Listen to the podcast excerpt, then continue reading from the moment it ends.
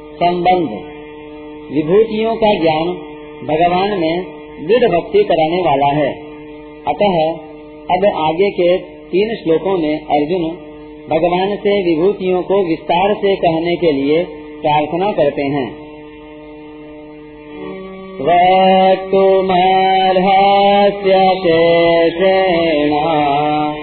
देव्या यात्मविभूतयः याधिर्विभूतिभिर्लोका निमासाम् व्याप्य तिष्ठति सोलहवा श्लोक। जिन विभूतियों से आप इन संपूर्ण लोकों को व्याप्त करके स्थित हैं, उन सभी अपनी दिव्य विभूतियों का संपूर्णता से वर्णन करने में आप ही समर्थ हैं। व्याख्या। याधिर विभूति भीर लोका मीमां स्वम यात्य तिष्ठसी। भगवान ने पहले सातवें श्लोक में यह बात कही थी कि जो मनुष्य मेरी विभूतियों को और योग को तत्व से जानता है, उसका मेरे में अटल भक्ति योग हो जाता है।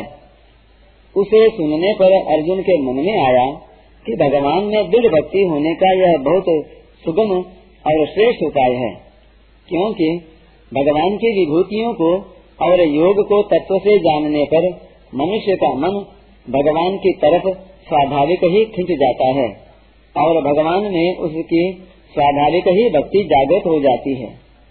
अर्जुन अपना कल्याण चाहते हैं और कल्याण के लिए उनको भक्ति ही सर्वश्रेष्ठ उपाय दिखती है।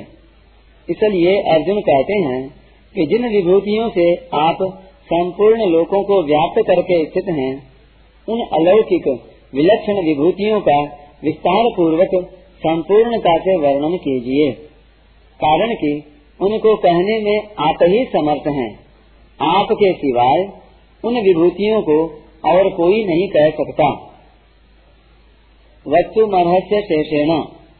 आपने पहले सातवें, नवे और यहाँ दसवें अध्याय के आरंभ में अपनी विभूतियाँ बताई और उनको जानने का फल दृढ़ भक्ति योग होना बताया अतः मैं भी आपकी सब विभूतियों को जान जाऊँ और मेरा भी आप में दृढ़ भक्ति योग हो जाए, इसलिए आप अपनी विभूतियों को पूरी की पूरी कह दें, बाकी कुछ न रखें। दिव्या यात्म विभूत विभूतियों को दिव्य कहने का तात्पर्य है कि संसार में जो कुछ विशेषता दिखती है, वह मूल में दिव्य परमात्मा की ही है, संसार की नहीं। अतः संसार की विशेषता देखना भोग है और परमात्मा की विशेषता देखना विभूति है, योग है।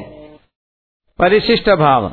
अर्जुन भगवान से कहते हैं कि अपनी संपूर्ण विभूतियों का आप ही वर्णन कर सकते हैं, क्योंकि आप स्वयं ही अपने आप को जानते हैं। दूसरा आपको जान ले यह संभव ही नहीं है। अतः आप स्वयं ही अपनी पूरी की पूरी विभूतियों को दें, जिससे मेरे को अविचल भक्ति योग की प्राप्ति हो जाए।